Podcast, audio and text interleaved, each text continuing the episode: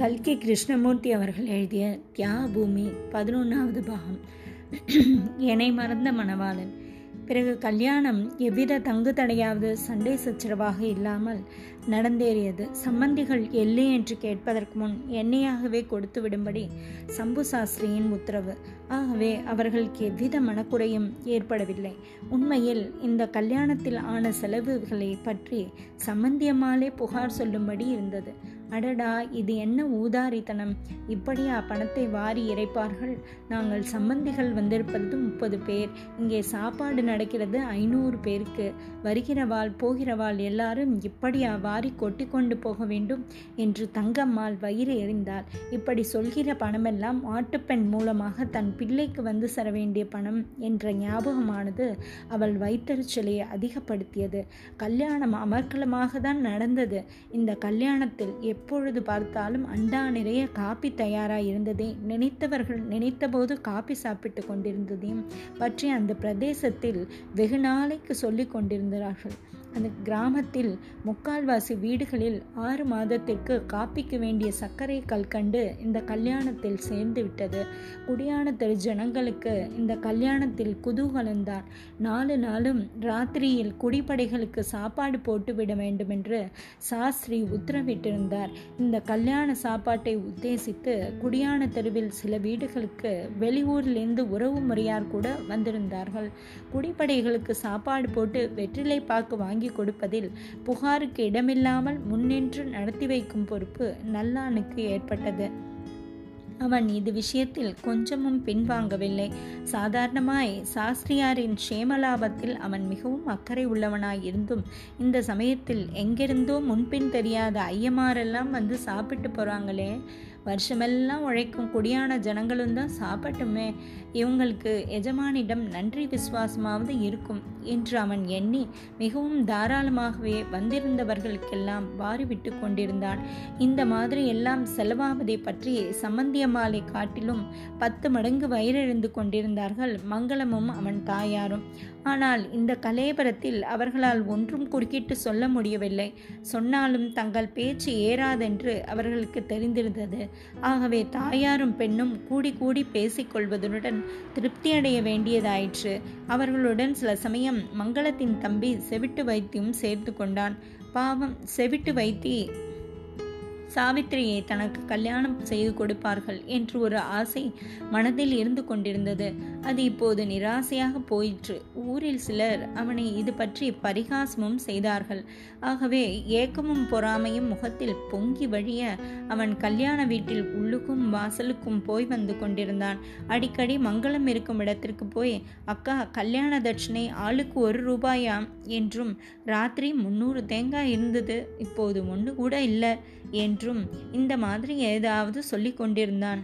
இப்படியாக அந்த கல்யாணத்தில் மிகவும் சந்தோஷமாயும் குதூகலத்துடன் அனுபவித்தர்கள் பலர் மனதுக்குள் எரிந்து கொண்டு வெளியில் காட்டிக்கொள்ளாதிருந்தவர்களும் சிலர்.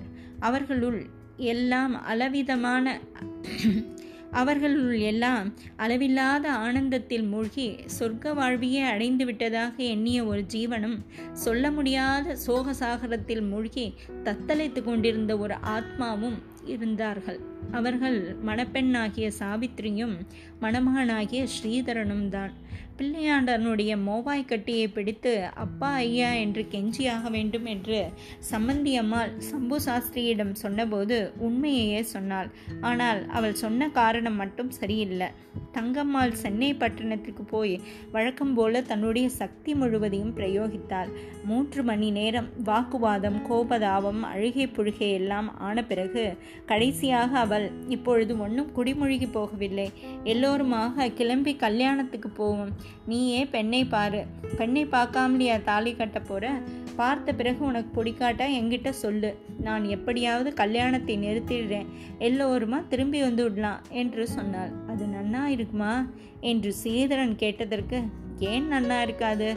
இப்போது பணம் அட்வான்ஸ் வாங்கிட்டு அப்புறம் ஒரு காரணமும் இல்லாமல் வேண்டான்னா தான் அவமானம். அப்போ உனக்கு பொண்ணை பிடிக்கலன்னா ஏதாவது சாக்கு சொல்லிட்டு கிளம்பிடுறேன். உனக்கு என்ன அதை பற்றி என்றாள்.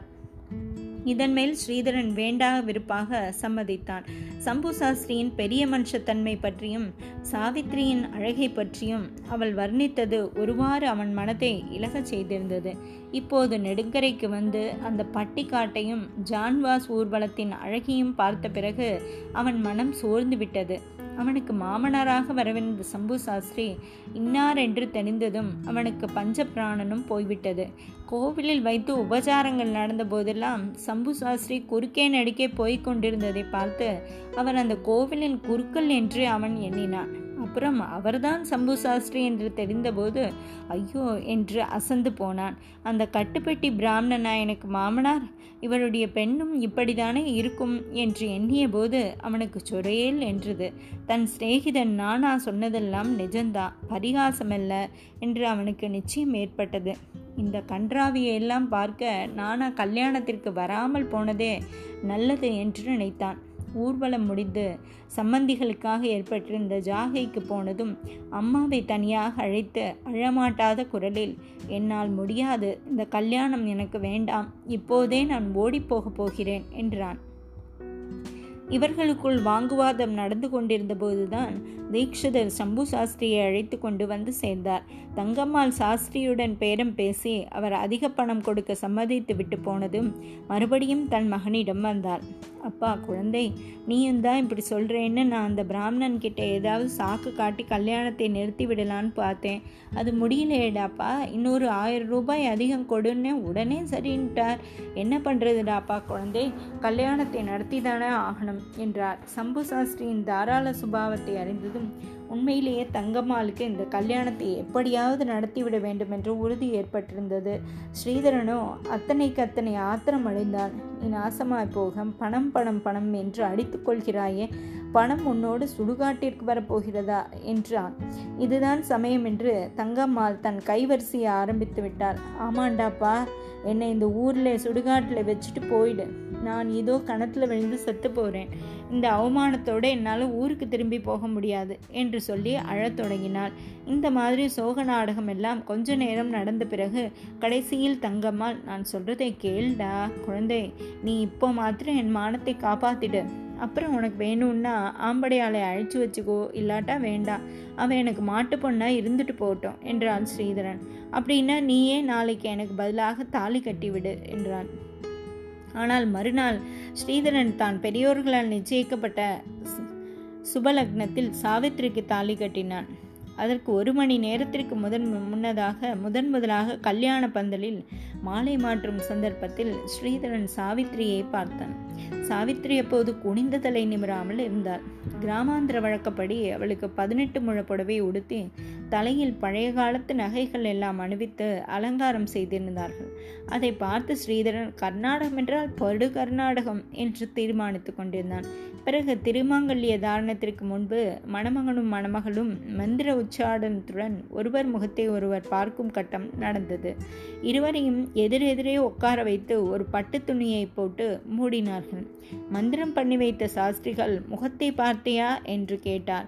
ஆம் ஸ்ரீதரன் சாவித்திரியின் முகத்தை பார்த்தான். முதலில் அவளுடைய கண்கள் தான் தெரிந்தன. அந்த கண்களின் பார்வையில் இருந்த ஒருவித பரிதாபம் அவன் இருதயத்தை ஒரு கணநேரம் என்னமோ செய்தது. அப்புறம் முகம் தெரிந்தது. வெகு நேரம் ஹோமகுண்டத்திற்கு எதிரில் இருந்த சாவித்திரியின் முகம் புகையுண்டிருந்தது போதாத்திற்கு கண்களை அடிக்கடி கசக்கியதனால் கண்ணில் இட்டிருந்த கண்மையெல்லாம் வழிந்திருந்தது. மூக்கிலே புல்லாக்கு தொங்கிற்று. இந்த நிலையிலிருந்து சாவித்திரியின் முகத்தை பார்த்ததும் ஸ்ரீதரன் இவ்வளவு அவலட்சணமான முகம் இந்த உலகத்திலேயே இருக்க முடியாது என்று தீர்மானித்து விட்டான். அப்புறம் அந்த கல்யாணத்தின் போது சாவித்திரியின் முகத்தை இன்னொரு தடவை பார்க்க ஸ்ரீதரன் முயற்சி செய்யவே இல்லை. ஏதோ தலைவிதையினால் இந்த பந்தம் ஏற்பட்டுவிட்டது. ஆனால் இப்போது தாலி கட்டுவதுடன் சரி அப்புறம் எனக்கும் இவளுக்கும் யாதொரு சம்பந்தமும் கிடையாது என்று அடிக்கடி அவன் மனதில் உறுதி செய்து கொண்டான். அந்த பெண்ணிடம் அவனுக்கு லவேசமும் இரக்கம் உண்டாகவில்லை. இவள் ஏன் பிறந்தால் இவள் பிறந்ததினால் தானே நாம் இந்த சங்கடத்தில் அகப்பட்டு கொள்ள நேர்ந்தது என்று எண்ணி எண்ணி ஆத்திரப்பட்டான். சாவித்திரியின் மனோநிலையோ இதற்கு நேர் மாறாய் இருந்தது. கல்யாணம் நிச்சயமானதிலிருந்து அவள் ஸ்ரீதரன் ஸ்ரீதரன் என்ற மனதுக்குள் ஜபம் செய்து கொண்டிருந்தாள். காகிதத்தையும் பென்சிலையும் எடுத்துக்கொண்டு போய் தனியான ஒரு இடத்தில் உட்கார்ந்து கொண்டு ஸ்ரீதரன் பிஏ ஸ்ரீதரையர் பிஏ மகா ஸ்ரீ ஸ்ரீதரையர் அவர்கள் என்றெல்லாம் எழுதி பார்ப்பார். கல்யாண தேதி நெருங்க நெருங்க ஸ்ரீதரனை பார்க்க வேண்டும் என்னும் அவளுடைய ஆசை அதிகமாகி கொண்டிருந்தது. கல்யாணத்திற்கு முதல் நாள் இரவு அவளுடைய ஆவல் உச்சநிலையை அடைந்திருந்த சமயத்தில் கசமுச என்று பலரும் ரகசியம் பேசிக் கொண்டிருந்ததே அவள் கவனித்தாள். வம்புக்கார ஸ்திரீகள் இரண்டொருவர் அவளிடம் வந்து அடியே சாவித்ரி பொண்ணு பிடிக்கலை கல்யாணம் வேண்டாங்கிறானா? உன் ஆம்படியா? என்று சொன்னார்கள். இது சாவித்ரி காதில் நாராசமாக விழுந்தது. ஆனாலும் அதை அவள் நம்பவில்லை. சம்பு சாஸ்திரி திரும்பி வந்ததும் என்னப்பா எல்லாரும் கூடி கூடி பேசுகிறாளே என்று கேட்டாள். உனக்கு ஒன்றுமில்லை அம்மா. கல்யாணம்னா அப்படி தான் இருக்கும்.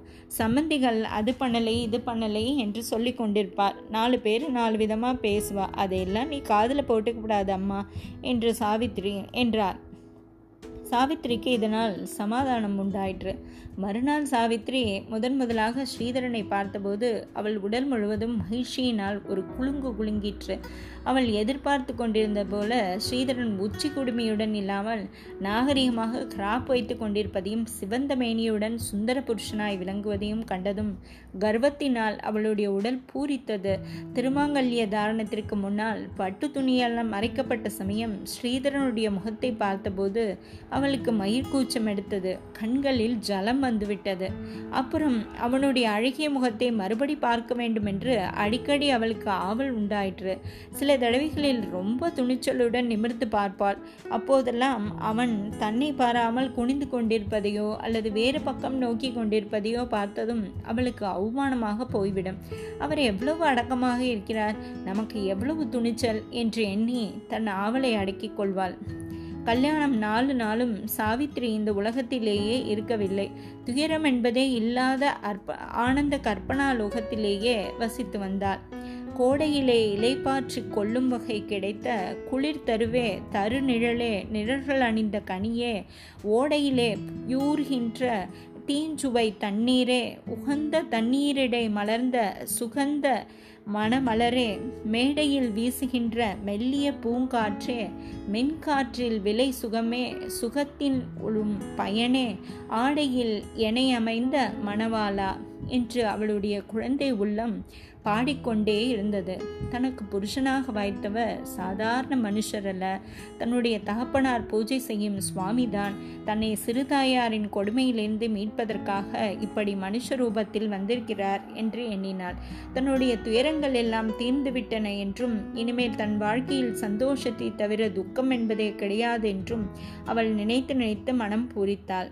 வாழ்க்கையில் தன்னுடைய கஷ்டமெல்லாம் உண்மையில் அப்போது ஆரம்பமாகின்றன என்பது அந்த பேதை பெண்ணுக்கு எப்படி தெரியும்? கடவுளின் கருணை அற்புதமானது ஆனந்தமானது. மனுஷியர்களுக்கு அவர்களுடைய வருங்காலத்தை அறியும் சக்தி இல்லாமல் பகவான் செய்திருக்கிறார் அல்லவா? இந்த ஒன்றிலேயே இறைவனுடைய கருணை திறத்தை நாம் நன்கு உணர்கிறோம்.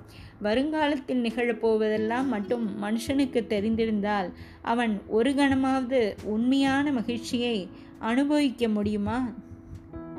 தொடரும்.